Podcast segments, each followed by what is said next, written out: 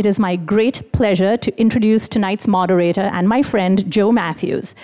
Joe Mathews is the California and Innovation Editor at Zocalo Public Square. He has been a reporter for the LA Times, the Wall Street Journal, the Baltimore Sun, and he currently writes the weekly Connecting California column for Zocalo. Please give a warm welcome to our guests.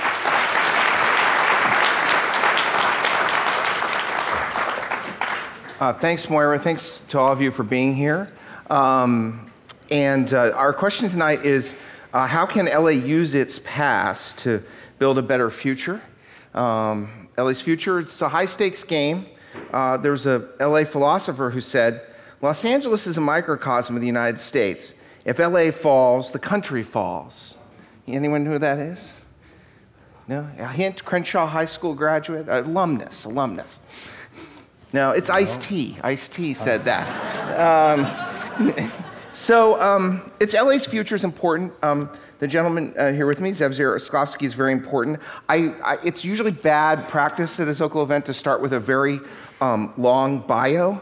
Um, I try to avoid it, get right into it, but I think tonight I'm going to make an exception, um, in part because um, uh, Zev has been in public life here literally since before I was born.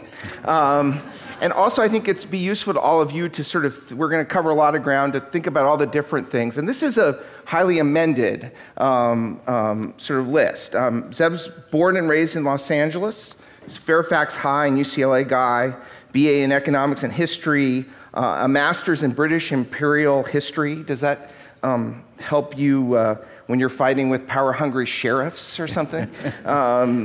Uh, Zev is now the director of the Los Angeles uh, initiative at the UCLA Luskin School of Public Affairs and Department of History.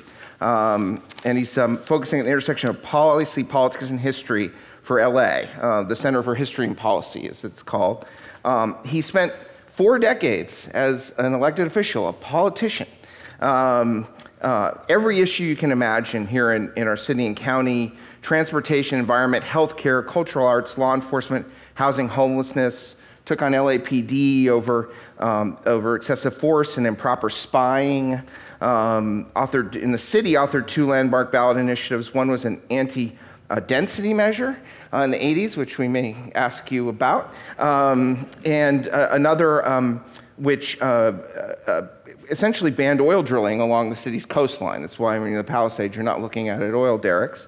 Um, the LA Times actually wrote that, he, that of his time in City Hall, that he was more often than not a dominant player in virtually every municipal initiative of note since he joined the city council. Then in 1994, because he's glutton for punishment, Zev was elected to the five member LA County Board of Supervisors, represented the west part of the county. He did um, five terms on the board's third district representative. So, like, um, I guess until recently, like Elizabeth Warren and Amy Klobuchar, you've never lost an election, is that right? Undefeated. Yeah, that's all right. Um, um, and uh, you were term limited out at the end of uh, 2014. Um, at the bo- on the board of supervisors, you, you did all, all sorts of issues. Just to mention a few, big park bond in 1996, one of the biggest we've had in terms of protecting a lot of park and rural open space and urban parks throughout the county, a trauma measure on hospitals, and then I think um, since we're standing over the, the, sitting here over the Metro Center, um, you get a lot of credit for the Orange Line busway in the valley, the Expo line, uh, and the Purple Line extension, which will be done when? Uh, in your lifetime. Oh, thank you. Fair enough. Um, after the MLK uh, Junior Hospital in South LA closed, um, Zev was the person who put together the partnership between the University of California and LA County uh, allowed it to be reopened. Um, and then I think what's also very unusual, um, uh, highly unusual for an American politician, um, Zev's a real leader in the arts. Um, I mean, it's, it's something that's very much distinguished him. Um, he championed efforts to rebuild and modernize the world famous Hollywood, amp, amp, the whole Hollywood Bowl Amphitheater, instrumental in the development of Disney Hall. Um, and, and then very important to the development of things like LACMA, the Museum of Natural History, and the San Fernando Valley Performing Arts Center. So that's just, that's a very highly abridged version of the bio. And, and since it's an arts thing, I wanna, I wanna make this conversation, we gotta marry the past and the future. So I wanna give this sort of a movie setup. Um, there was a movie last year, an Ang Lee film called Gemini Man with Will Smith. You missed it. It was an awful bo- box office bomb. I may have been the only person who saw it.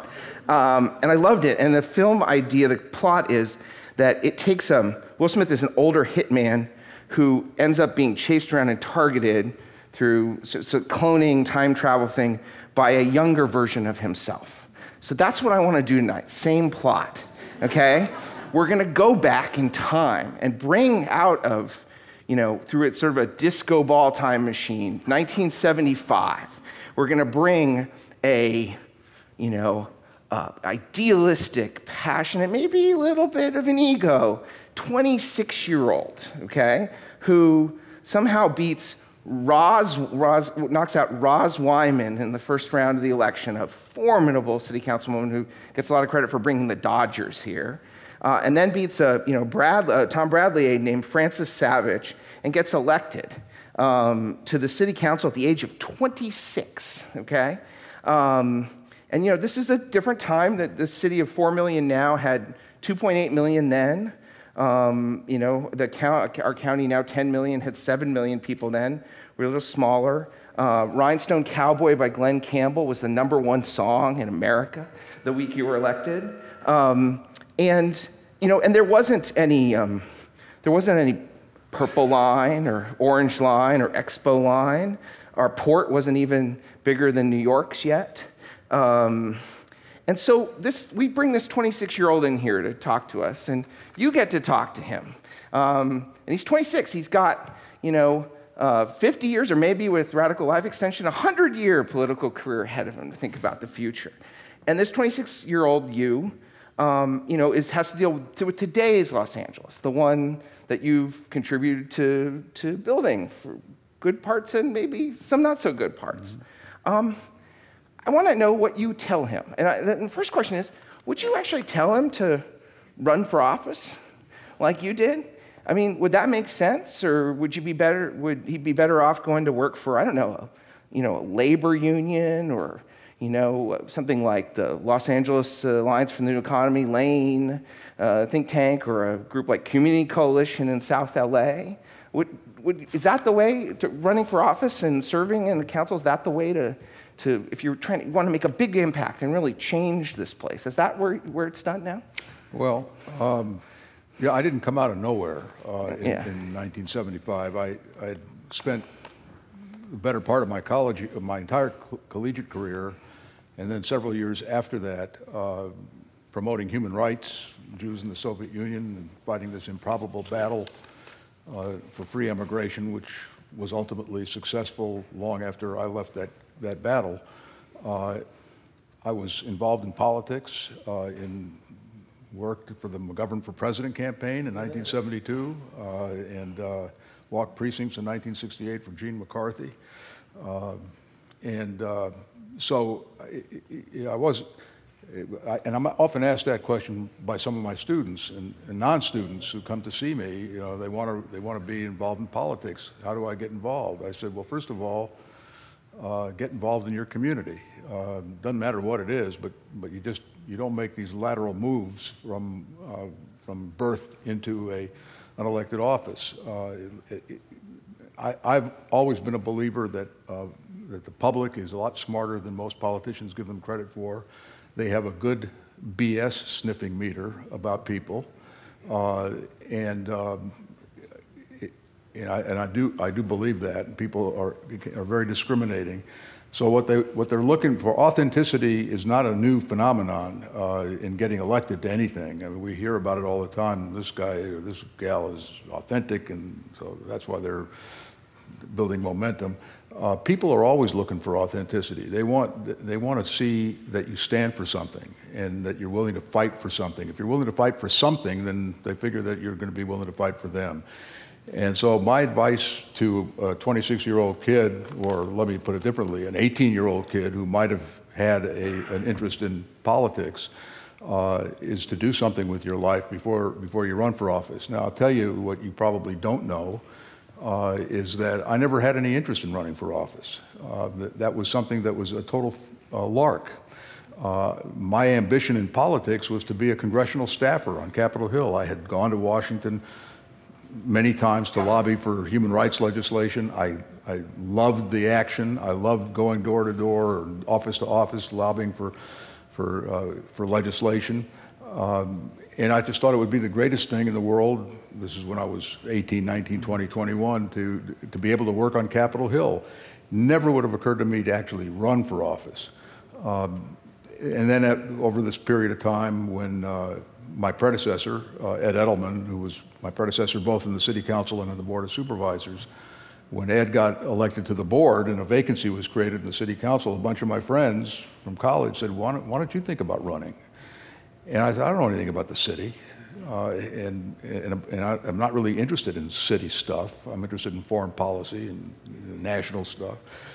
And uh, the more I thought about it, and my wife and I talked about it, and we were newly married a couple of years, married at the time, and, and she said, uh, you know, if you're going to do it, now's the time to do it. We don't have any kids. We can afford it. You can take a leave of absence from, you know, your job, and and uh, and so and, and then when you lose, uh, you can go back to work. and uh, actually, the, the plan was for me to go to uh, business school at UCLA. I'd actually been admitted to business school in the fall for the fall of 1974. When I decided to run, I sent a letter in the summer of 74 to UCLA saying I'd like to have a deferment for admission to the you know, the academic year of 75, starting in 75. And I got a letter back saying, you know, request granted. And I assumed that, that if I decided to go back to business school, that that letter, if I could find it, would still be good and I could get, get an MBA. But funny thing happened on the way to my MBA. Uh, thank God uh, I, I, got elected. And, uh, uh and, and, it was, um, to show how improbable the whole thing was, my first candidates forum which was in Westwood, the Westwood Homeowners Association, Westwood Holmby Homeowners Association. And were, there were, nine candidates, and the first question was, What's your position on density? And they said, Well, we'll start with you, Mr. Yaroslavsky. And I said, Wait a minute, my name starts with Y. Can't you start with. But I, I had no idea what what the president of the association was talking about when she talked about density. The only density I knew about was a density I learned in chemistry class at Fairfax High School. Uh, and so I, I said, uh, What do you mean by that? And, uh, and she explained it. I said, Oh, density. And uh, she came up to me afterwards and she said, You know, you've earned my vote because you didn't try to fake it when, when you didn't know something and, uh, and, you, and you asked, and that was, that's a very good sign. So that's the way this whole improbable career started. And uh, I learned, I, I, always learned by getting thrown into, you know, I learned to swim by getting thrown into the pool. And either I sank or I, or I learned to swim. But could someone like you get elected? today yes. and to the council. Just It'd be like a little diff- a little more difficult. Uh, it's you a little need richer different. friends, right? Well, you, you, know, money is, is necessary, but it's not sufficient, as uh, we see in every election. And uh, there have been some people who've, uh, who have beat the odds. Uh, David Ryu, who's uh, the most recent that I would put in that category, is a Korean American uh, who won in a district that is close to 90% Anglo, represents Sherman Oaks, Los Feliz, Sunset Plaza, Hancock Park. Not exactly now, if he had asked me for my advice, I would have said, probably not the district you want to run in. Uh, but he did, and, uh, and he snuck into the runoff, uh, as I did when I first ran. And, uh, and I, he asked for my advice, and I said, go to Sherman Oaks, which is 35, 40% of the district, and knock on every door you can knock on and meet as many people as you can so they can look at you and see that, that, you're, you're that you're you, no horns growing out of your head, that you're, you're, a, uh, uh, you're just like them and you care about their issues and let them see you up front. And he did. He walked door to door, sometimes going to the same door twice, and he was able to win. That was a, now he had more money than I had, even as a, accounting for inflation. He had a good base. Uh, and he had worked in Yvonne Burke's office, and he had done some work in the community for a mental health uh, service agency. Um, but the odds of him winning were slim. I'll get, tell, give you another one in the city council Mitch O'Farrell. He ran against labor. The labor unions endorsed another candidate, one of their own. Um, he, he was a deputy for Eric Garcetti. To the best of my knowledge, Eric did not endorse him for his seat. And Mitch. Uh, Still won.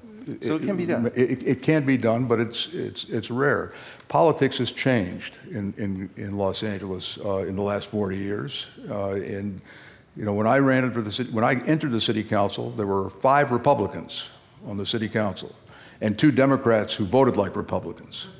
And uh, it's a different ballgame then. And, uh, and by the way, I think it was, I don't want to say better, but I thought it was, it, it was we, we, produced some, we, first of all, we had debates on the council. We actually, we actually had divided votes on the council, not backroom, uh, and I'm not specifically talk about this council, but the council of the last 25 years where decisions are basically, everything is consensus.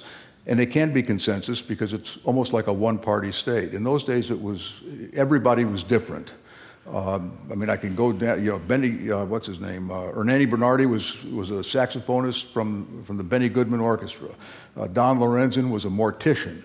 Uh, Joel Wachs was a lawyer. I was a community activist, um, and, and, so forth. And everybody had, had a life before they got there in, in some fashion, and they came with different worldviews.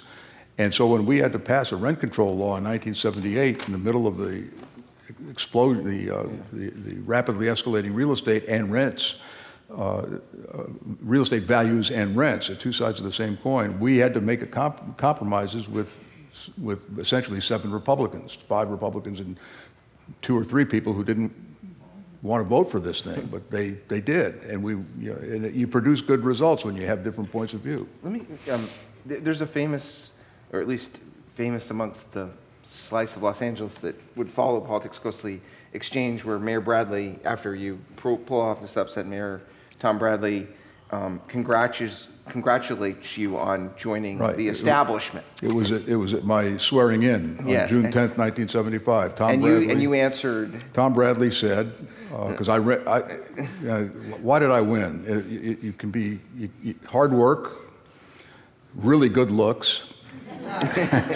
uh, and, uh, and I was lucky. I, I, was elected in 1975, which was eight or nine months after Nixon resigned, and there was a real anti establishment wave that had swept the country and certainly swept Los Angeles and certainly swept the west side of Los Angeles, where my district was.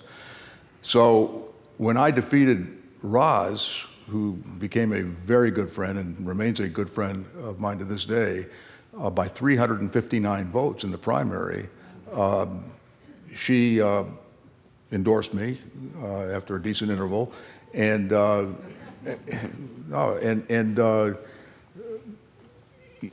the I lost my train of thought now. That's all right. Well, I was going to ask you, you. But you, oh, so Brad, so I, I was the quintessential anti-establishment candidate. I ran against the establishment. That was that, and I was the personification of anti-establishment. My hair was not, you know, it was not above my ears. My clothes were baggy. Uh, my car was smashed up. Uh, I was the personification of anti-establishment. So when I get sworn in, Tom Bradley says to me, you know, in front of 250 of my closest friends, uh, "Welcome to the establishment." and uh, uh, or you, you are now part of the establishment. Those were his exact words. And I, when I got up to speak, I said, Tom, uh, I may be uh, I may be part of the establishment, but the establishment is not part of me. And, uh, and I'm happy to say, and I think uh, when one of the last articles written about me when I was in office uh, made reference to, you know, I didn't lose my cantankerous kind of anti-establishment view. I was always uh, looking at, there was a, there's a quote that I live by. Yeah. Let, let, me yeah, yeah. give you my yeah, best, my favorite quote. There's a, a I don't get a chance to use British history very often. So, uh, this was a uh, 19th century British uh, historian and also a member of Parliament for a time, Lord Thomas Macaulay, and he had this great line. He said, "No man is fit to govern great societies." Who hesitates about disobliging the few who have access to him for the sake of the many he will never see. And that became basically you know, not the Ten Commandments, it became the one commandment. Me and my staff, and I had great staff, uh, we were always about the people we would never see. And, we, and, and that is about as anti establishment as you can get because it's uncharacteristic of the establishment to be about people you don't see the marginalized, the mentally ill, uh, the economically marginalized, children who are abused. Um, people who don't have the resources to hire a lobbyist or a lawyer or a consultant to go, go lobby a, a, a politician. Uh, Harry Truman made, made this comment when he was president. He said there are 40 million Americans who are represented by associations and federations and lobbyists. The other 140 million Americans are the responsibility of the President of the United States. And that was kind of the way I, I viewed my role. And uh, so I was, I was right in 1975, and I stuck to it the best I could. I want to ask you about establishment today and future. Yeah. The, the conventionalism is that we have a pretty weak sort of establishment uh, uh, binds in the town. I mean, do you buy that? And do you, how do you think the establishment is likely to change going forward from here? I mean, we're certainly, it's certainly more diverse in, you know, race and gender, but, but is it, is it likely to be different in other ways? The establishment? Yeah, here. To the extent um, it is, is it ever going to get any stronger to make it easier to do things in a faster way? Yeah, you know, I'm, I'm, I'm reminded of Prince Charles when he was asked, uh, when, when he was, when he announced the engagement with, with Princess Diana, uh, are you in love, he was asked, and he says, something to that effect. And he says, yes, whatever love means. Uh, and, uh, and I say the same thing about the establishment. I don't know what the establishment means. Uh, I didn't know it then. I mean, I, I, knew it then because it was the, you know, I was up against, you know, all the, you know, the, the politicians and, and uh, the Chamber of Commerce and, you know, the Committee of 25, which was kind of phasing out at the time. I'm not even sure they existed by the time I got into office. Uh, but it, of course, it's changed. Uh, labor is much more uh, of a part of the establishment today than they ever were in 1975, uh, and uh, organized labor, and they're part of it. I, I, think the business community, frankly, is a lot less influential as a cohesive force. than they were 40 years ago. Um, but that does, that's not to say that particular interest groups within the business community you know, will rise to the occasion when they want to protect their interests. Certainly, the real estate industry protects its interests. The apartment house industry spent millions to defeat a rent control law. Uh, uh, the state with tens of millions. Uh, so th- when people's livelihoods or perceived livelihoods are threatened, you know, they come, they, they come to the fore. Um, but Los Angeles, really, for most of my career, and certainly since, uh, when you want to get something done in, in LA in the old days, you, you go to you know a dozen or so people. We had corporations that were actually headquartered here, if you remember the, the good old days. Uh, so you'd go to Arco and you'd go to you know to the, Carter Hawley Hale and you'd go to uh, you know, the gas company or whoever it was, and, and you, you needed to put a committee together to pursue the Olympics. You went to the usual suspects and so forth. Um, that's not so easy anymore. It, it's a much more, in a way, a, a much more democratic establishment. they're, they're all over the place. And, and we've lost all, just about all of our corporate headquarters uh, uh over, over the last 25 years. Uh, now, uh, what's, the, what's the next 25 years going to look like?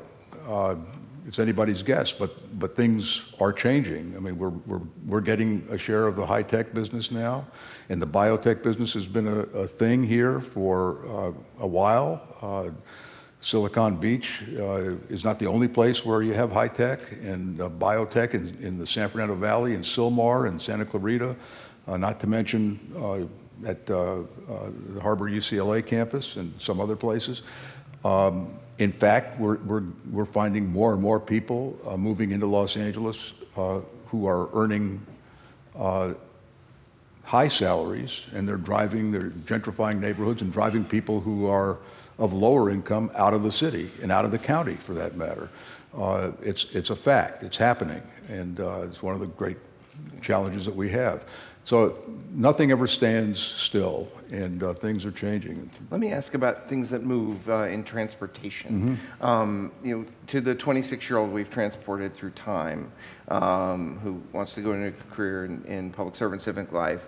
I mean, it, last fall, the mayors of Boston, Washington D.C., New York, and San Francisco all said expressed envy in different ways of what LA has accomplished recently in public transit. You know, I mean, it, that's almost a head exploding sort of thing to think about. Um, you know, with all the, the, the, passing two ballot measures, tax measures, you know, these different rail lines coming on. I mean, what do you say to the person who's trying to start out and thinking about the next 25, 50 years of how, what, what do we need now? You know, we're building, you know, how do we, you know, how do we get these things to work? More people to ride them, to, to, to make this transformation into being a transit mm-hmm. city? Because we're building this, but the ridership is not keeping up with the building, right? No, not only is not keeping up with the building, ridership is plummeting uh, yeah. in the public transit system. Uh, on the Orange Line, it hasn't plummeted. I haven't seen the figures the last year or two, but um, but even when ridership in our public transit system was plummeting, uh, that was the one outlier. I'm very proud of that because I uh, spilled a lot of political blood over the Orange Line when when we built it. Uh, the Orange Line is, a, is, is the busway, it's the most successful busway in, in the United States. From North Hollywood west from North Hollywood 14 miles. To yeah. uh, Warner Center, and then from Warner Center up to Chatsworth, to the Metrolink station in Chatsworth. And the, the third prong of this system, which I actually drew on a map, uh, on a napkin, I drew the map of this on a napkin when Dick Riordan and I and Bob Hertzberg and Yvonne Burke were flying back from Curitiba, Brazil, where uh, a city designed by urban planners and urban architects, uh, the mayor of which was uh, Jaime Lerner. Uh, they, they pioneered, I shouldn't say pioneered, they, they used busways uh, to move their people. They couldn't afford subways, they, they couldn't afford light rails. So they basically used busways, and the buses became what I coined light rail and rubber tires. And, uh, and, and I, when we saw that, uh, we said that could work in LA, and in fact, it could work in the San Fernando Valley, and that's why we came up with that, with that line. Uh, but back to the, your question, uh, ridership is down. Um, nobody knows exactly why. Everybody has a theory. Uh, I have my own theory. Um, one of the things that we don't do enough of in government, and, uh, and I would say Metro, uh, in my day, I haven't been there in five years, so I'm not going to um, criticize them, but we, we didn't spend enough time trying to ask our customers what they wanted. You know, we, we, we ask contractors what they can do. We ask uh, urban planners what they think is the best thing. And you, know, you build density around transit stations. You can do this, you can do that. We never ask the people who are going to ride it. And why are we surprised that ridership is down when we're not really speaking to our customers? And by the way, I could say that about homelessness. I could say that about virtually every, everything we do is, is government thinks like it's one of the hardest things for government not to do is we think we're a monopoly because we are a monopoly. We're the only game in town. If you're the city council of el monte you're the only city government in el monte and you get to do what you want to do. The only thing that holds you back is you might be defeated at your next election. Um, so it's really critical that we find out from people what they're what they're looking for. Um, i think what you know, part of the problem in Los Angeles is that we are, you know, we were developed in, in a sprawling manner. Uh, the word suburb uh, was invented here. Uh, and, and the word exurb, I suspect, was invented here. Uh, and uh, I used to explain this to my constituents because uh, a picture is worth a thousand words. If you take a compass, you know, your old geometry compass, you have a map of Paris, France on your table, and you put the needle of the compass at the Eiffel Tower and you draw a circle that's about seven miles radius. You pretty much have all of Paris within that circle. You do the same thing at Big Ben in London, and you have a big chunk, the majority of London is inside that circle.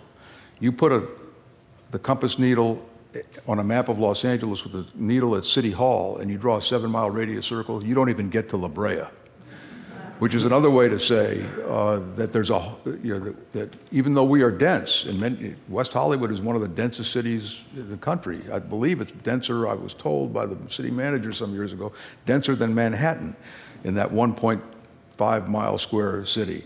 Uh, but basically, Southern California is, is spread out. So when you, you build a, a one mile long subway or a segment of, of subway for one mile at what is now a cost of probably 600, 700 million dollars a mile, you reach this many people.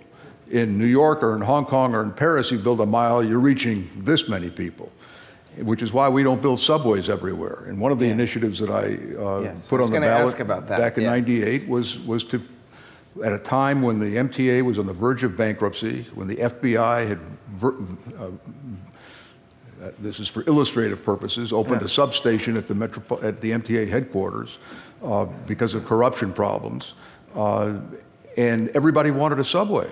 You know, people in Woodland Hills wanted a subway. People in Pasadena wanted a subway. Well, we couldn't build a subway everywhere, and you had to prioritize. You had to decide where you're you going to build subways and where you're not going to build subways. I couldn't convince anybody of that.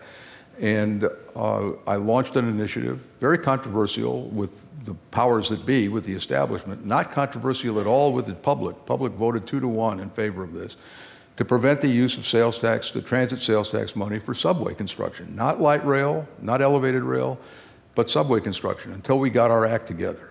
And for 10 years, we spent our time reconnecting with the general public, um, reclaiming a, a, decent reputation so that by, that was in 1998, so that by 2008, when Antonio Villaraigosa and I and uh, former Assemblyman Richard Katz, all of us were on the MTA board together, decided to launch Measure R, which was the, uh, the, the, the the original half cent sales Not tax. the original, the, the, the third of four, third, right? right. There were two back in the 80s and 90s. Um, we had, you know, we did some public opinion surveys to see whether we had re- rehabilitated our reputation, and we had. And it was only because we were able to get our finances together and we didn't, we didn't have these orgies of subway construction. And so now what you see, and then Measure, Measure M in 2016, uh, which was led by uh, Mayor Garcetti. Uh, so you now two cents of your sales tax. There are four half cent sales taxes that are earmarked for transportation. One that was approved in 1980, one that was approved in 1990, one in 2008, and one in 2016. So 20% roughly of your sales tax is going to build a transportation system. That's why. Do we need more of that? Well, you know, that, first of all, I don't think we have to answer that question today because uh, we have our hands full trying to build what, what we have. Uh, but there, there's going to have to be a, uh, you know, a,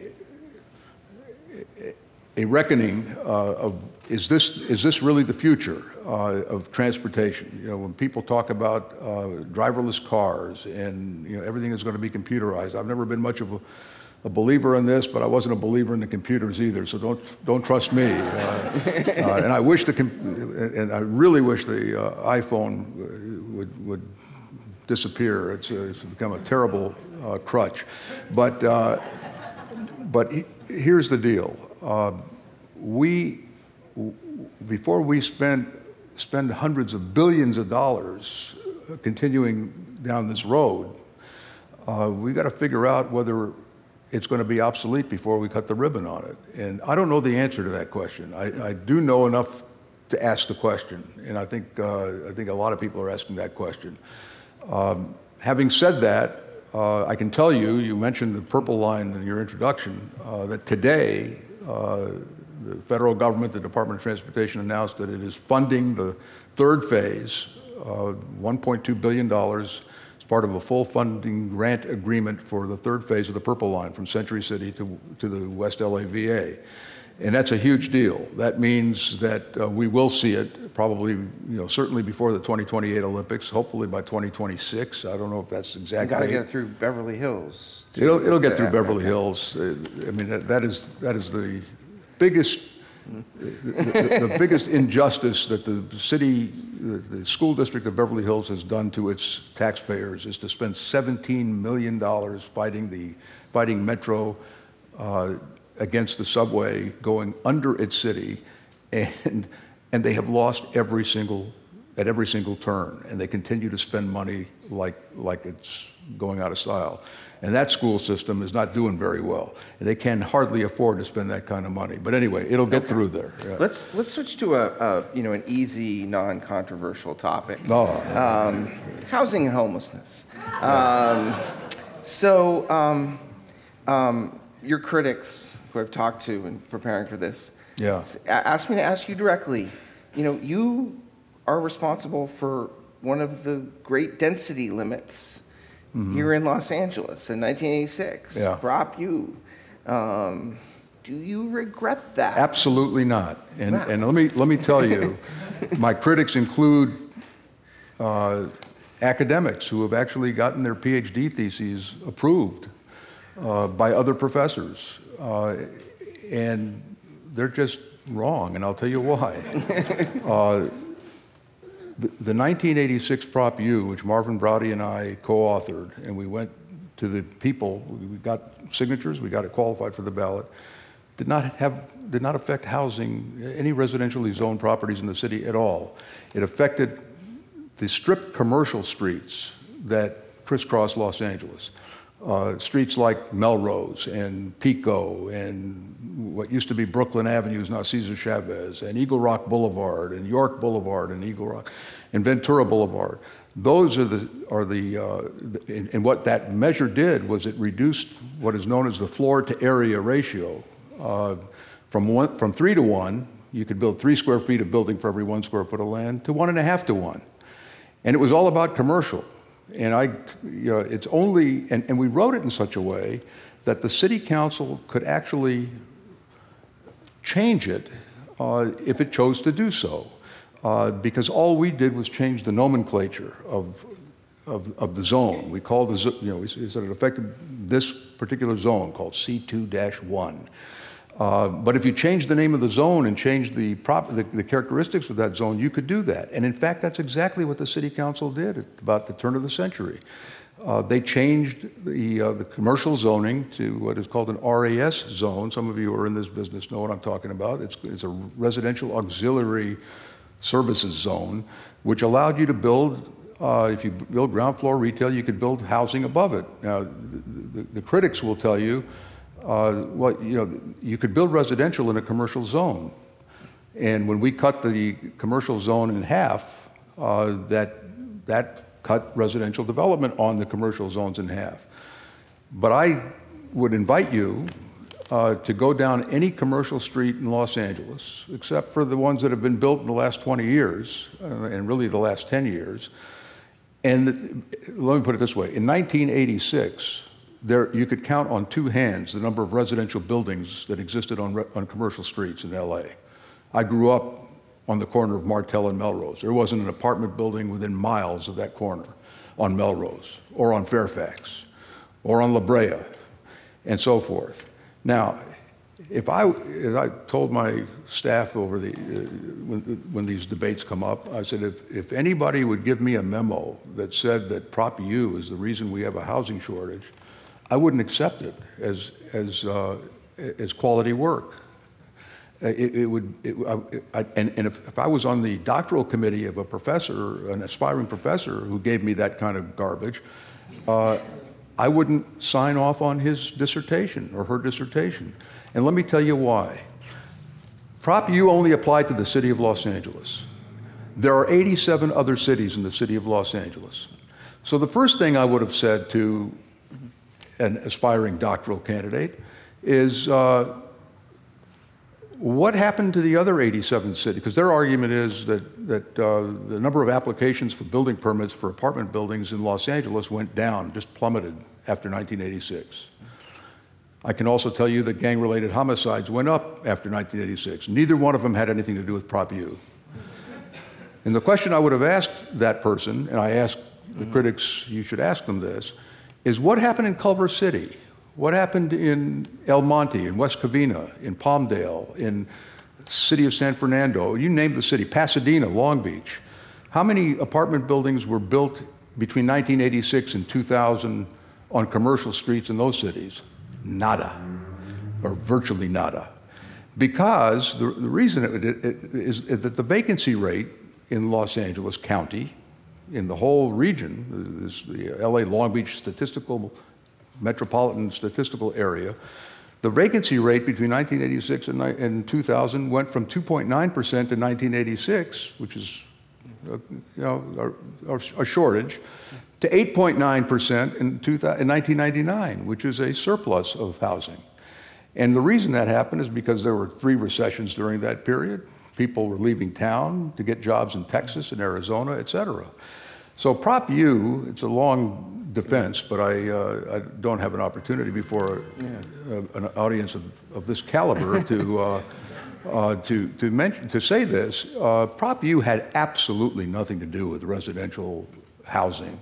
And if you look back at the campaign we ran, and I've done that in the brochures, okay. we, we were not trying to, to deal with housing. And in fact, I will tell you one yeah, last yeah. thing. Well, well no, yeah. You, you, gave me a long introduction. I'm going to yeah. give you a long answer. uh, is that uh, the reason we put Prop U on the ballot and the way and, and what we and the reason it resonated with the public, it mm-hmm. passed with 70% of the vote in LA, is not because of residential, it was because of commercial development. There were three poster childs for Prop U the Beverly Center, the West Side Pavilion, and the Fujita building in, in, on Ventura Boulevard in Encino. Those were the things that were driving people up a wall and projects like that. And it depended on what neighborhood you were in. In Chatsworth, it was encroachment on the horse keeping zones. In, in San Pedro, it was, in Wilmington, it was the expansion of oil refineries. Everybody had their own shtick. I will tell you a very funny story. Um, my wife, uh, late wife, uh, Barbara, and I um, went to, uh, took our family to Four Corners, uh, Arizona, New Mexico, Utah, and Colorado, Monument Valley. And just before you go into Monument Valley, there's a little town called Kayenta, Arizona. It's a small, hole in the wall place. It's got a gas station, it's got an urgent care center, and some homes, some, some bungalows. And we stopped there for gas. And Barbara used to love to get hometown newspapers, local newspapers. And she brings, and this is in the summer of 86. We have, have just qualified Prop U for the ballot. And she brings me this newspaper, the, the Navajo Hopi Observer, the daily newspaper of the, of the two reservations. And she says, Look at this headline. And the headline said, Growth Control Sought in Kayenta. I, am looking around and I'm saying, what growth? and it was about adding a, a, an additional examining room to the urgent care facility. That, that was the big controversy.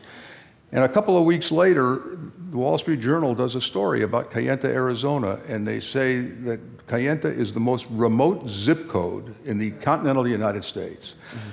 And I'm, it's, it's my way of illustrating that growth uh, and quality of life means different things to different people. And, uh, and, and we were fighting in those days a city council that didn't, that, that hardly met a developer it didn't like. And we couldn't, we, we couldn't control it. And so we went over the heads of the mayor and the city council. And, uh, and we did it in a responsible way, in a measured way. And in fact, people came to us and said, why don't you cut residential zoning by the same half? And we said, no, we're not interested in stifling residential construction. Remember, there was no residential construction on commercial streets in those days to speak of. And the reason for it is you can make more money with a mini mall than with a seven-story apartment building. That's, that's the bottom line. So I, I, we don't have yeah. just a couple minutes before we go to the audience, and I, um, I feel that we need to get to homelessness. I, I don't know, to okay. again, to that 26-year-old you, yeah. I mean, you've dealt with that issue throughout your career.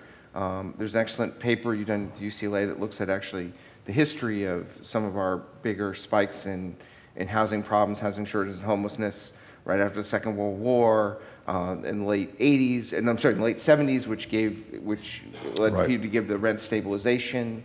Um, what do you say to the 26-year-old who arrives from 1975 now and looks at this situation? What, what, what, you know, what's the one-minute explanation of what, you know, what needs to be done?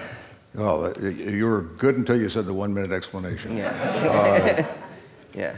Uh, I'll tell you what I would tell them, uh, and, and I'll, I'll explain it with a story and I've become a believer in stories a lot more than I am in regression analysis.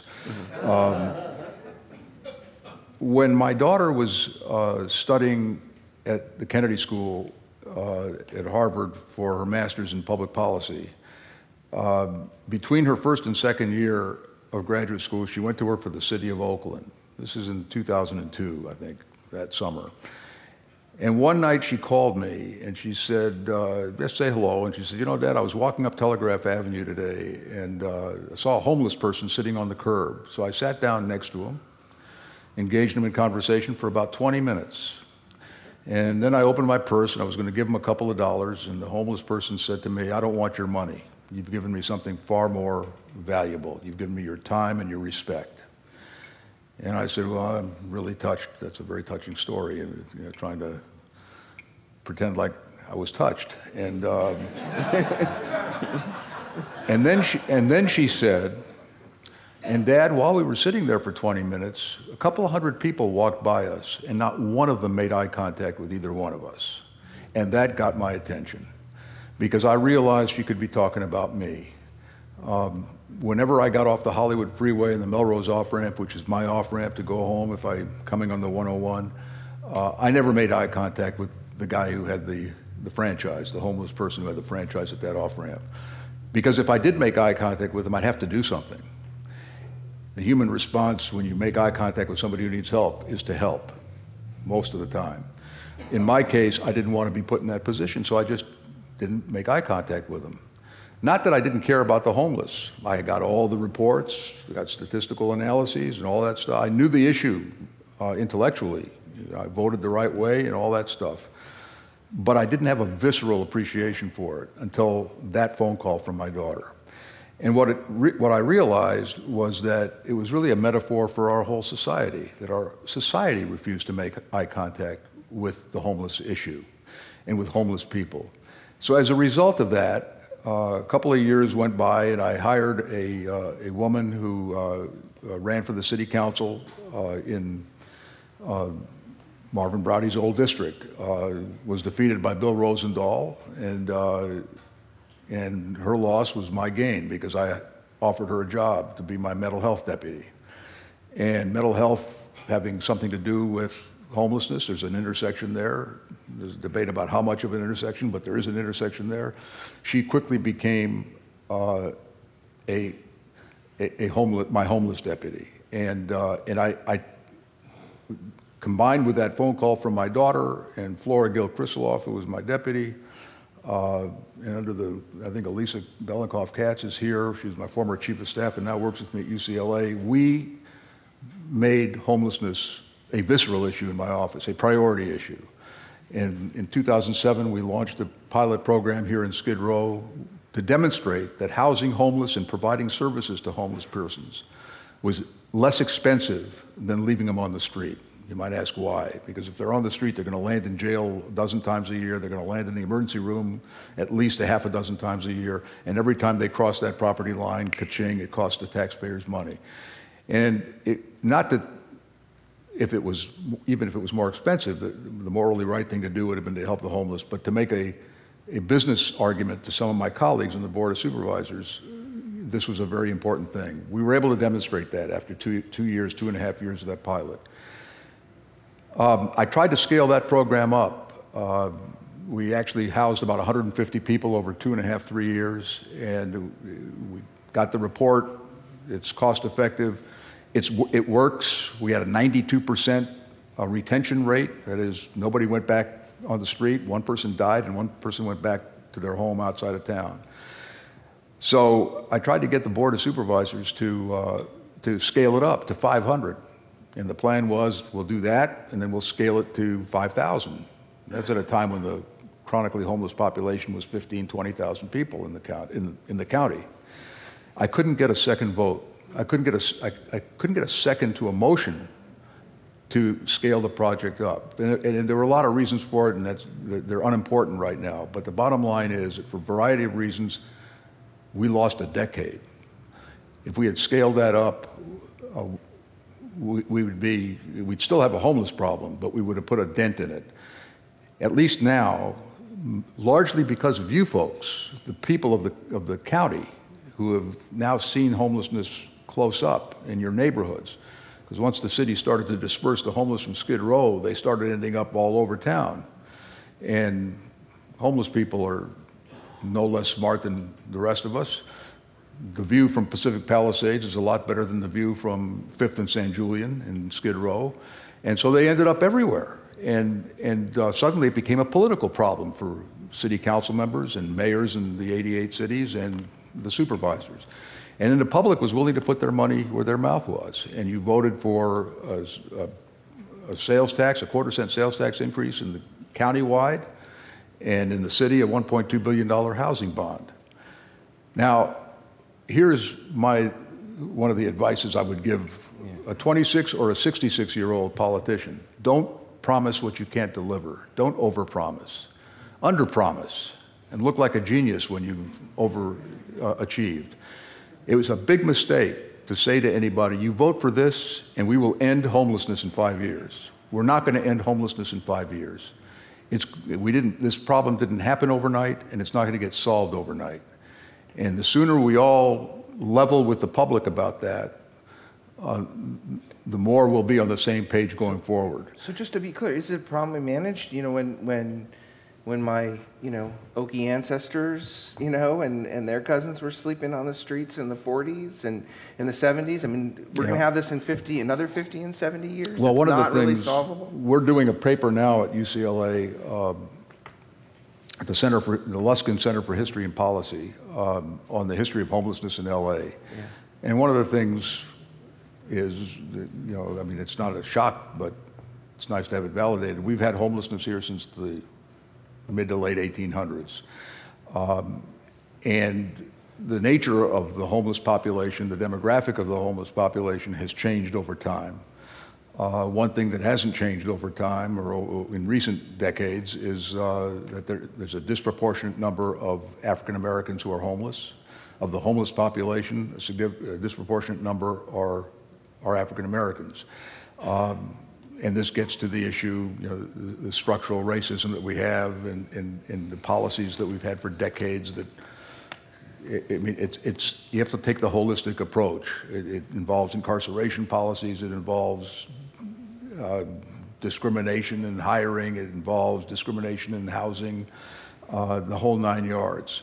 So any solution to the homeless problem has got to, it's, it's not, there's not a silver bullet. It, you, you do this, you pass a measure, and you're going to end it. You got to attack the root causes of the homelessness. And unless you do that, you're, you're going to be destined to, to have homelessness um, be a part of our lives for a long, long time. And there, there is a way to do that. Uh, and uh, and now the resources are available. Certainly not enough resources available. The one thing I would say that be of interest to this audience, I think, uh, is that the fastest growing demographic among our homeless are people who've been evicted from their, from their apartments. Uh, people who can't afford uh, to pay rent, sometimes for illicit reasons they've been kicked out of their apartments, but sometimes it's for failure to pay rent. Um, and the minute they don't pay rent, the landlord is on them like a ton of bricks, and out they go.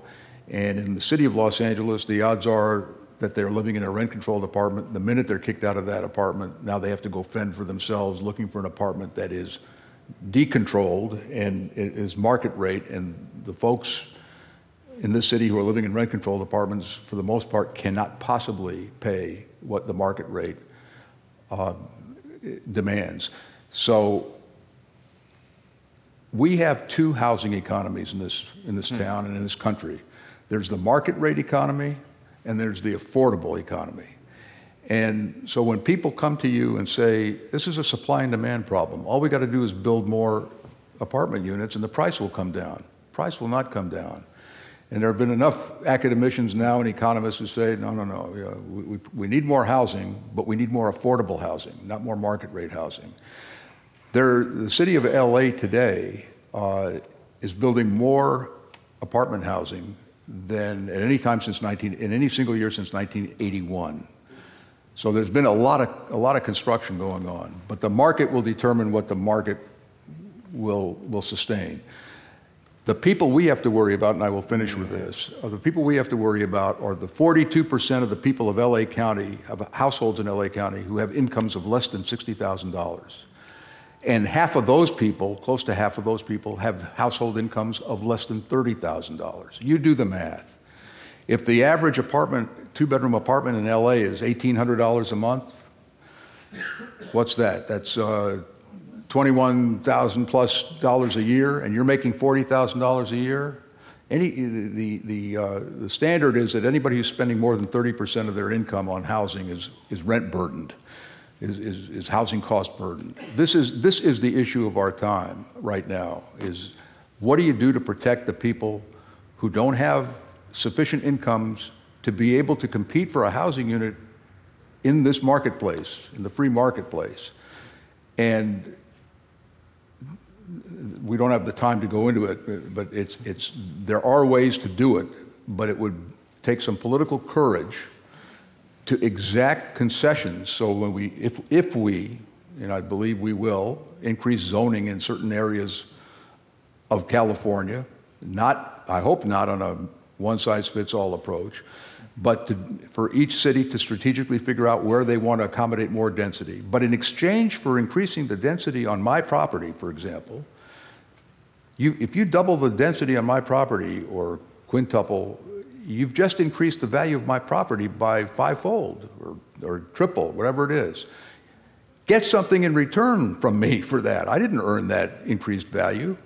Get something in return. So if you're an apartment developer who wants to get a zone change to allow you to build instead of 10 units, you want to build 50 units, then of the of the 40 additional units you're entitled to, take 50% of them and reserve it for, underwrite it, subsidize it for affordable housing for people who are in that $60,000 annual household income and below. Don't just give it away. Uh, it's an asset that we as the, the government can control and we can exact a price for it that it has a social value to it. That's, that's been my pitch. Thank you. Thank you. Okay. Go to Sarah. All right. Uh, we are going to do questions now. Um, and first, let's have another round of applause for Mathews. Robert Aronson. Hi, Zev. Um, before my question, I wanted to give you a compliment. When I used to work with your staff back in the 80s, uh, Ginny Kruger and Maria Chan Castillo. I also worked mostly with your environmental deputy, and you were the first to have an environmental deputy, uh, even before Ruth Galanter, and I think that's pretty amazing. You know, back in the 80s, you had an environmental deputy, and no one else did. That's great. Um, my question is, um, the city is doing road diets now. Road, road diets. Yeah. So we've got massive densification and road diets to make it even more difficult to drive your car. They're trying to force us into public transportation. This, every time we get asked to vote, we support new tax increases for public transportation. But the public transportation is really not good enough now to use as opposed to a car in LA. Aren't they putting the cart before the horse by squeezing us with densification, squeezing us with road diets, but not having enough good public transportation? there's no question uh, that the infrastructure of the city can't handle its current population. It's certainly not going to be handling a 50% increase or whatever. But uh, by the same token, um, failure to expand the infrastructure, including the housing infrastructure, doesn't mean you're not going to see more people coming to town, right? Uh, we, we've had in migration uh, in times of housing shortages in the past. And, uh, and so the intelligent thing to do is to find ways to provide more housing, more affordable housing. Uh, and, uh, and one of the things to do is not, not to exacerbate the problem by allowing people to demolish existing affordable housing and not to make it easy for people to evict tenants. Uh, you know, and one of the things that the county is doing with Measure H, the quarter cent sales tax that passed, is to provide money to people who are uh, one paycheck away or one rent, rent check away from being evicted, you know, to give them bridge financing so they can get through a, a month or two months of, of, economic downturn in their own lives. As for road diets, um, you know, uh, you know, I believe that the city has, has, has done a lot of road dieting. Every, every street between my house and UCLA has some construction going on. And, uh, you know, two, two lane streets have been narrowed down to one lane streets for, for weeks, and no work has been done on, on the, yeah, so I, I'm actually tempted to make a Public Records Act request of the City Department of Transportation for every communication about all these construction projects to see if there's a conspiracy. I'm being facetious now, for the record. Um, I'm, I'm not averse to road diets, but again, like everything else, you got to do it in the right place. You got, you got to use common sense. Uh, you can't be ideological about it. You, you can't, you know, the single family home is not a crime. You, know, you don't need to get rid of every single family home in California. You don't have to end its, its existence on the, in the zoning map. Uh, you don't have to put a, a, a, a, a uh, bike path on streets that are not equipped to handle it. Uh, but there are streets where they are equipped to handle it, and, uh, and I'm all for it. The one thing I'm also for, and this doesn't make me popular with bicyclists uh, or people who ride the scooters, but I'm not running for anything, so I can, I can say what I believe, is if they want to be treated like motor vehicles, then they have to behave like motor vehicles and, uh, and, and not you know, zigzag across the streets. And, and uh, I was sitting at a wedding a year and a half ago, a friend of ours, and there's a guy sitting next to me at the table, and he says, uh, don't, don't mean to talk shop with you, uh, so don't. Uh, uh, but uh, what do you think of these scooters? This was when the, these scooters were first popping up. And like a good politician, I said, uh, Why do you ask? and he said, Well, I'm a facial reconstructive surgeon at Cedars-Sinai, and there are 10 of us, and I see three patients a week where I have to do reconstructive surgery because they face planted because they're reckless driving of the scooter on the sidewalk or on the street or whatever. And if I'm doing three, he says, and there are nine other guys, or, or doctors, not necessarily guys, uh, that means 30 a week at Cedars. That's just Cedars. That stuck with me. Uh, hi, my name is Francis Yasmin Motiwala. Uh, you could say that here in 2020, I'm the face of the anti establishment challenger. I'm running for Congress here in the 34th Congressional District. And I've uh, decided to run when I realized that my current representative is taking a lot of money from corporate interests that he says he wants to regulate um, that I don't feel comfortable with. And it, yeah, so, but I've also realized running for office how expensive it is. So I was wondering if you could speak to the influence of money and moneyed interests on politicians. How big of a, uh, you know, urgent crisis is it, and what should be, you think should be done? I think it's a terrible crisis, uh, an acute crisis. Um, Citizens United, uh, that Supreme Court decision is a disaster, and it has changed politics, you know, for as long as it's going to be on the books, it probably will be on the books for some time. Um, I'm a, you know, I, when I first ran, uh, uh, I was not a believer in campaign limitations. I, I, was a believer in, in timely reporting of campaign contributions so that if, if I took money from, from an oil company that was seeking an oil drilling permit in my district, uh, my constituents ought to know about it. And as a practical matter, I wouldn't take money from an oil company at all, but I certainly would take one that had, a pending permit in my district. Dis- transparency and disclosure would have been the important thing. I, I became more of a, of a in my later years, a, a, supporter of campaign limitations, and I actually wrote the measure that still governs in the county. Uh, the, the, there's a limit to what you can accept from any one individual uh, or company.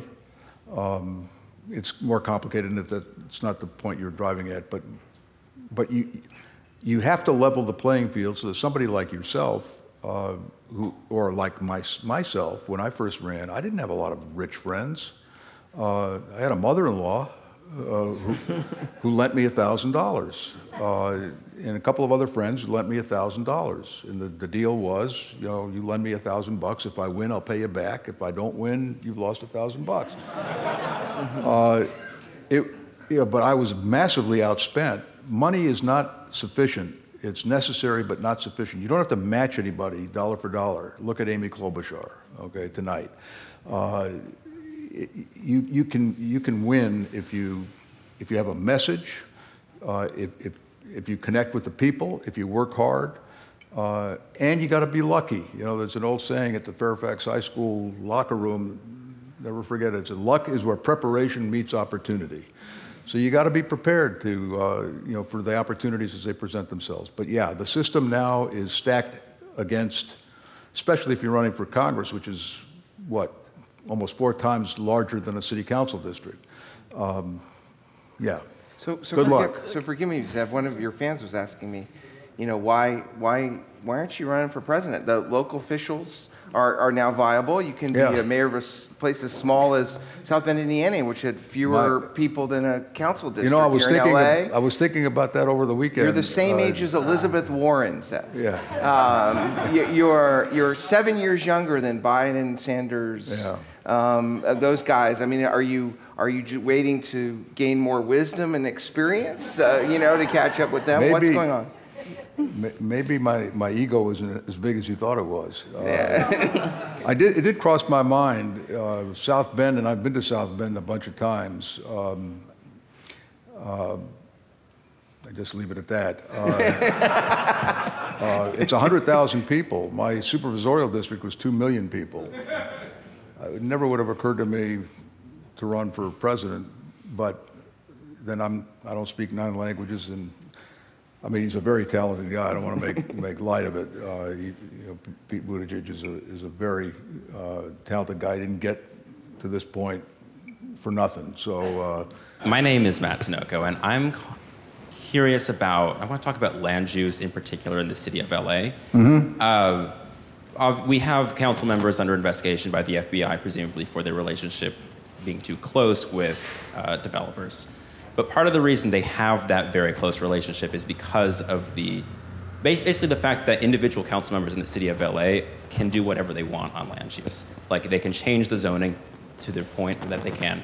And the question I basically have for you is I'm wondering if you, as you're reflecting on your time in LA power and you see the city shapeshifting in front of you, I'm wondering if you think maybe well, what are the merits of having individual council members have discretionary authority over land use in their districts? And maybe, do you think maybe they shouldn't have that, given to see that invites Yeah. corruption as we see going on right now? in my day in the city council, uh, there, there wasn't that kind of deference to council members in their own districts. And uh, that's why we had Prop U, is because uh, when Braude and I were trying to control development in Westwood and Brentwood, our colleagues didn't support us. And, uh, and so we said, screw you, we'll go over your heads and let the people decide. Um, over the year, and I'm not sure that it's still that, uh, that there's still the kind of deference that, that, uh, that you're describing. I, I, I read the papers the way you do, but, uh, you know, there used to be a saying that a councilman would defer to another councilman in his own district unless it had, unless the project had citywide implications. And that usually meant, uh, the citywide implications was usually defined as, well, that developer is somebody that is my friend or he's going to contribute to my next fundraiser. That, that became the definition of, you know, of uh, citywide uh, deference. Here's my, here's my uh, philosophy on this. Uh, There is too much discretionary authority given to the city generally.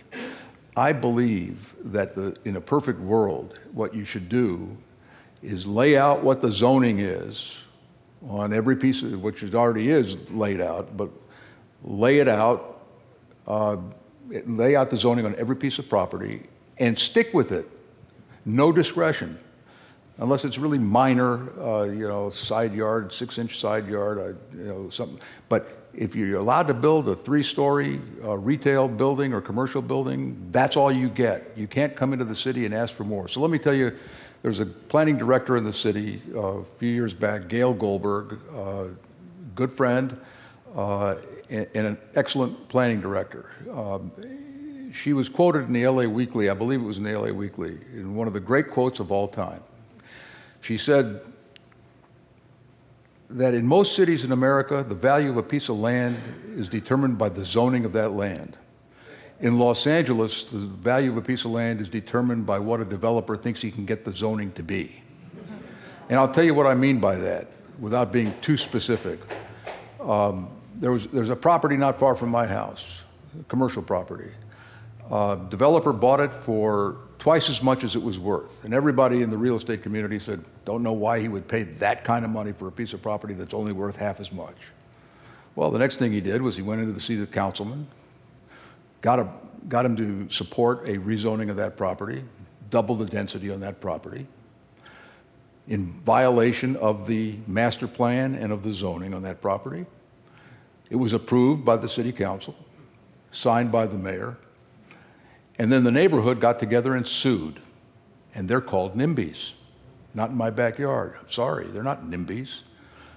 They have to, you know, they have to abide by the rules. And a developer, a commercial developer or a commercial property owner ought to have to abide by the rules too. And what's gone on in this city and what you're referring to is there's too much, the discretion comes when somebody, when, when a developer or a property owner comes in and says, I know my property is zoned for this, but I want to do this. And you got to get a zone change. You got to get an ordinance. You got to go through the planning commission. And at each one of those steps, you've got discretionary approvals and, and leverage is sometimes exacted. And that's, and that's what's happened to this city. It's unfortunate. You don't see that in every city in America. You don't see that in every city in LA County.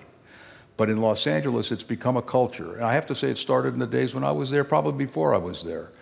Uh, but I believe, and people in the real estate business are so pleasantly surprised to hear me say this. Once you have the zoning, it, it, it, you know, if you have the zoning, you should be allowed to go into the building department, get your building permit, and build what the zoning allows. You shouldn't have to go beg from your councilman or from your mayor to be able to build something. But when you ask for more than you're entitled to, that's a different story. And, and nobody should criticize a, a community for standing up for the law, for the, for, you know, for, for, the, for the, the efficacy of, of, a, of a land use plan, which they spent a lot of time working with developers to try to create. Hi, my name is Deborah Silverman, and my question is also about housing. So, um, the folks in Los Angeles, the city of Los Angeles and Los Angeles County, have shown a tremendous willingness to vote to tax. We've taxed ourselves so that we can create opportunities to construct housing However, what you were exactly talking about, neighborhoods won't permit the housing to be built. We can't find suitable land for it when land is allocated. Uh, people protest in every single neighborhood. You, people don't want homeless people living in their neighborhoods, but they're unwilling to commit their neighborhoods to building housing. Yeah. And I just wonder if you could talk a little bit about what one what could do about that, and also do we need some sort of legislative mandate that, that requires that neighborhoods, that all neighborhoods in Los Angeles, not just that we shove the housing in places that, you know, we know that people don't have as much political clout and can't say no, but that each neighborhood in Los Angeles has to bear bear some of the responsibility of being a good citizen and taking in that yeah. housing. So you asked several questions, and I'll try to be quick in, in my response. Uh, number one, uh, I think the city council has imposed on itself a, a goal of trying to house homeless, to create at least one or two homeless projects in each of their districts for starters. And most of them have, have fulfilled their, their commitment on that score. That's not enough. Uh, uh, and, and my, you, you know, I, I built in my days, between 2007 and the time I left office, seven or eight years later, uh, we built nearly a thousand housing units for homeless people for chronically mentally ill homeless persons. How did we do that? Well, one, one way we, and, and by the way, never had a NIMBY problem, not one. Uh, why? Because if you want to make a statement, then you try to build a, housing, a homeless housing project in Bel Air or a drug rehab facility in Bel Air. You, and you, you'll be in court for 10 years and you can make a statement. If you want to solve the problem, then you got to be a little more intelligent about how you do it. One of the things that we pioneered, along with this organization out of Santa Monica called Step Up on Second, one of the, one of the several homeless housing providers in, in Southern California. They're great. I now serve on their board in the spirit of full disclosure because I believe in what they do. Uh, they pioneered this concept of buying motels, motels and hotels, rundown motels and hotels, and repurposing them. Doesn't cost six hundred or seven hundred thousand dollars a unit to repurpose a motel that has been a den of iniquity. Uh, it, take, it, takes $150,000 a unit, which is a lot of money, but it's a fraction of what the city is now spending on, on some of their projects. And the great thing about motels is that they are in every community in Los Angeles. They are in Bel Air on Sepulveda Boulevard. They are in Westwood on Westwood Boulevard. They are in my neighborhood on Melrose and on Beverly and on 3rd Street. There are two motels within walking distance of my house that would be great. I'd love them to be uh, permanent supportive housing uh, for homeless persons, including chronically mentally ill homeless people. And that's how we did it. And when the Prop H, uh, Measure HHH, which is the $1.2 billion city housing bond passed, I went to see the then chief administrative officer of the city, and I said, This thing's going to pass, and you ought to look at buying up motels. Because as sure as I'm sitting here, I told him, I said, in a year, the LA Times is going to say, well, you passed this bill a year ago. What do you have to show for it? Uh, this bond issue, what do you have to show for it? Well, it took them two years, but the Times did that story. It takes time to do that, but it's really, it takes far less time to repurpose these hotels while you do the longer term projects. And if you do it right, uh, you know, when we, we built one on, on Sunset and Formosa, right up a, block, a mile up the street from my house, and uh, it was an old motel for 35 years. It was uh, a place where the prostitutes took their tricks. You remember the days when prostitutes paraded up and down Sunset Boulevard. You're too young to remember that, but uh, so and we knew that, and and uh, so when when this became a homeless uh, pr- permanent supportive housing project for chronically mentally ill homeless, we had the president of the neighborhood association, a neighborhood council came, the president of the chamber of commerce came. It was a celebration because they prefer to have that use there than what they had before. And I did this, I didn't do it. Step Up did it, and other agencies did it, all over the west side of Los Angeles and the San Fernando Valley. That's the way to do it. And, and, and I don't think it's difficult if, if, we, if we want to solve the problem and not make a statement. Uh, I, you know, I made a, I'll, I'll finish with this. Uh, you know, my, my friend Herb Wesson, who's a city councilman for the 10th district and the president of the city council, got into a little problem with his constituents in Koreatown when he wanted to put one of the projects right in downtown Koreatown. And I said to Herb, I said, why did you pick that spot? You, your district is, you know, 50 square miles whatever it is. You could have found another place other than, you know, to to do it right in the main commercial core of Koreatown. And he said, well, if I, if I don't, if I don't go through with this, you know, how can I expect my colleagues to do, to do it? I said, well, you're not going to go through with this because eventually you're going to, you're to have to make a decision to change, which he ultimately did, and it was the right thing to do. Um, I have an old book uh, that I've used as my Bible. It's uh, by Barbara Tuchman. Uh, it's called The March of Folly. And uh, she defines folly in a number of ways, but the one that applies to this is faced with incontrovertible evidence that the course you are about to undertake is the wrong course, you pursue it anyway. and, uh, you know, I read that book about a third of the way into my public service career, and I said, I wish I had read it the first day I got into office because I've tried to guide myself accordingly. It doesn't mean I didn't make mistakes, I made plenty of them, but I made fewer of them when I try to look at it through that prism. I think that NIMBYism has become a scapegoat for everything. And, you know, NIMBYs have real problems too, and they have legitimate concerns too. And our challenge as political leaders is to do something without arousing unnecessary uh, opposition. Sometimes you have to. When I built the Orange Line, uh, in the San Fernando Valley, I had to take on the biggest Orthodox synagogue in the San Fernando Valley. I, I had no choice. And I, I, finally just said, Rabbi, we'll have to agree to disagree. And if they could, they would have hung me uh, in front of that synagogue. Uh, but sometimes you got to do that. But you make every effort to avoid those kinds of conflicts. And, uh, and while you hear a lot about the NIMBYs, what you're not hearing about is all the projects that are being built. And the county is putting stuff out on the street now that is quite, you know, they're on their way to doing the right thing. Um, and I think it's time for our press and our editorial pages to give credit sometimes where credit is due. This is a very complicated problem. I'm going this is my last sentence. A complicated problem. It will not be solved overnight. And, uh, and we just ought to you know, be constructively patient, you know, anxiously patient about the, the pace at which we're going. But we, we can get there. Thank you All very right, much. thank you. Let's have a round of applause.